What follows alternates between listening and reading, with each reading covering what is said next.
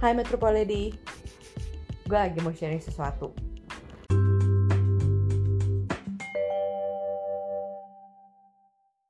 Jadi buat lo tahu gue orangnya suka banget makan. Gue demen banget makan. Jadi misalnya makan pagi mak um, lagi makan gue bisa mikir entar siang makan apa ya? Malam makan apa ya? Jadi gue bener-bener nggak ngerti orang yang bisa bilang aduh gue lupa makan gue sampai telat makan gue nggak kepikiran makan gue lupa makan bla bla bla. Itu gue nggak ngerti banget kok bisa kayak gitu. Jadi gue demen makan. Tapi ya gue bisa dibilang stress eater atau enggak intinya gue demen banget makan. Jadi work from home ini bikin makan gue kacau karena gue juga udah stress dan gue jadi kayak kepikiran banyak makanan yang gue ingin. Gue pengen makan bakso gue pengen makan pempek gue pengen makan burger gue pengen makan pizza.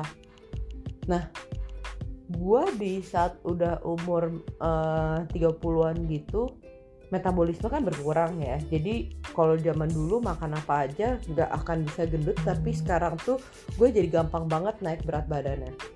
Gue udah pernah cobain segala macam diet nggak banyak sih. Yang gue bener-bener berhasil adalah diet dukan tapi dukan diet tuh bener-bener susah banget untuk dijalankan karena very strict. Bahkan di awal-awal period lu nggak boleh makan buah sekalipun. Karena di situ ada gulanya. Ya bener-bener strict protein dan carbsnya juga dari oats yang spesial juga. Itu tapi gue jadi turunnya oke okay banget cepet banget ditambah dengan olahraga yang cukup intens. Lalu tapi akhirnya gue lelah nggak bisa sampai tahap terakhir yaitu tahap maintenance karena dibagi empat tahap gitu jadinya oke okay, gue bablas. Kayak gue bisa naik ke 5 sampai 10 kilo gara-gara gue lepas dari diet itu. Lalu gue coba diet yang kalori tracking. Jadi memanage intake kalori yang masuk ke dalam tubuh lo gue bertahan tuh 3-4 bulan. Tapi akhirnya karena liburan akhirnya jadi bablas lagi.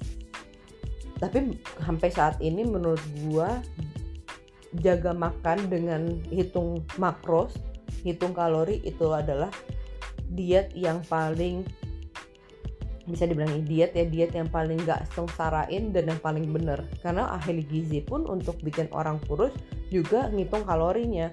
Bahkan di limit sampai awal-awalnya di 800 kalori. Gue bukan nutritionist jadi gue nggak berhak untuk ngomong panjang lebar tapi gue ngomong dari berdasarkan gue aja. Dengan berat badan gue dan aktivitas gue gue pertama mulai di 1200 kalori uh, dengan olahraga yang intens jadi cepet banget turunnya. Lalu akhirnya gue naikin lagi di 1400 kalori. Sebenarnya 1400 kalori kalau makannya sehat itu kayak uh, ayam atau ikan yang gitu tuh bisa banyak banget sampai enak. Apalagi sayur doang yang di oseng itu bisa banyak banget lo makannya. Tanpa uh, li over limit dari uh, limit kalori.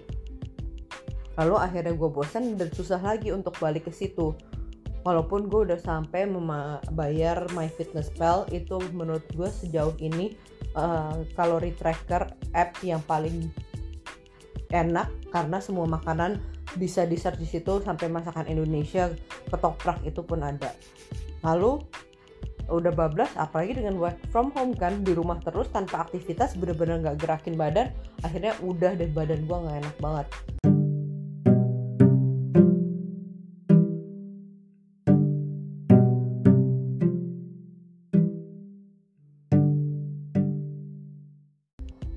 terus sampai suatu saat gue udah gak gitu niat makan gue pengen makan tapi juga jadi gak gitu niat makan dan badan gue gak enak karena gue males olahraga.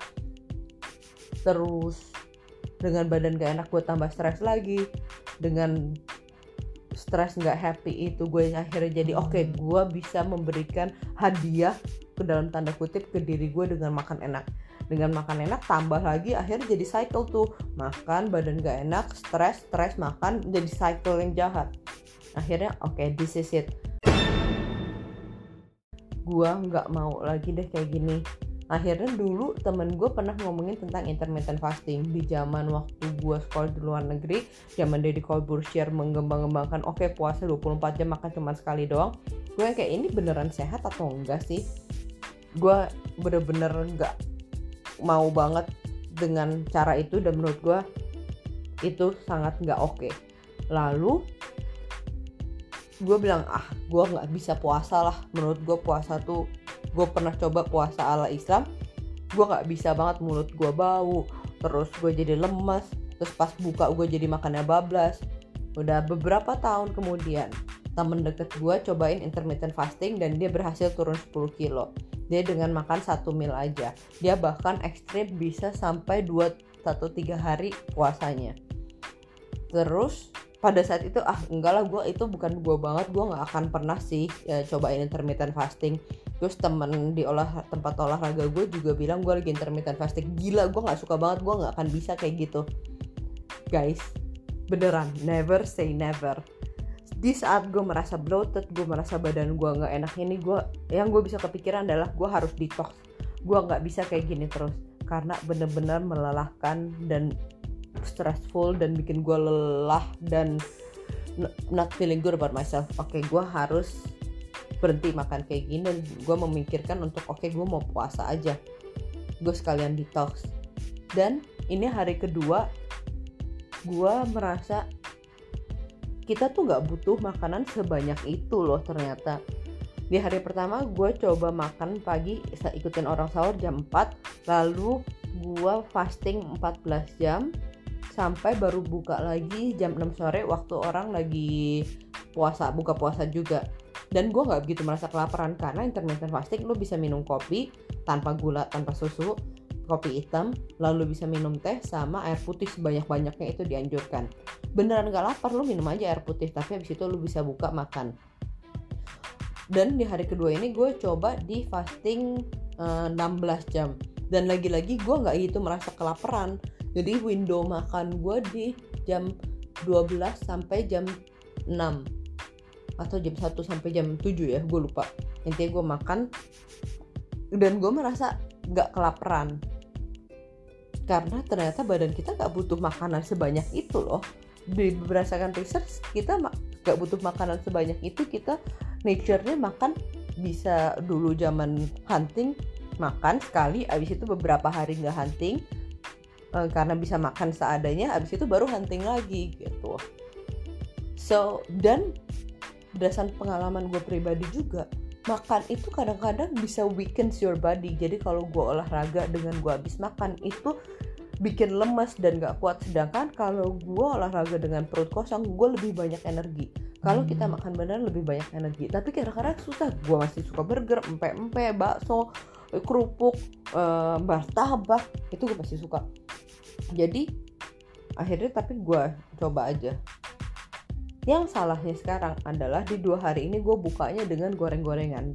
Kalau gue di tempat gue sendiri gue bisa atur makanannya dan gue bisa masak sendiri. Tapi kalau di sini kan ada makanan banyak digoreng lah minyak segala macam akhirnya badan lu juga nggak merasa kosong-kosong banget karena yang lu makan tuh banyak minyaknya. Berat juga nggak turun malah beratnya jadi naik kayaknya karena gue nggak biasa dengan goreng-gorengan. Akhirnya sekarang gue jadi makan goreng-gorengan banyak banget. So kesimpulan yang ingin gue sampaikan sekarang di hari kedua gue coba intermittent fasting adalah satu kita nggak butuh makanan sebanyak itu. Dua walaupun kita puasa dan makan makanan juga nggak bersih itu nggak guna dan gak sehat. Jadi besok gue akan coba makan yang lebih bersih yang gue akan masak sendiri aja deh daripada akhir makanan yang kotor gitu. So that's my update for now. Gue akan coba update dari perjalanan gue selama gue intermittent fasting. Mungkin ntar ada suatu saat gue mau coba naikin jamnya menjadi 20 jam 24 jam 30 jam. We never know wish me luck. I hope gue benar-benar bisa cleanse tubuh gue dan at least uh, plusnya adalah bisa nurunin berat badan. Siapa tahu kalau misal bisa kan bagus banget. So that's all for now from me. Thank you for listening. See you in another session of Metropoladi podcast. Bye bye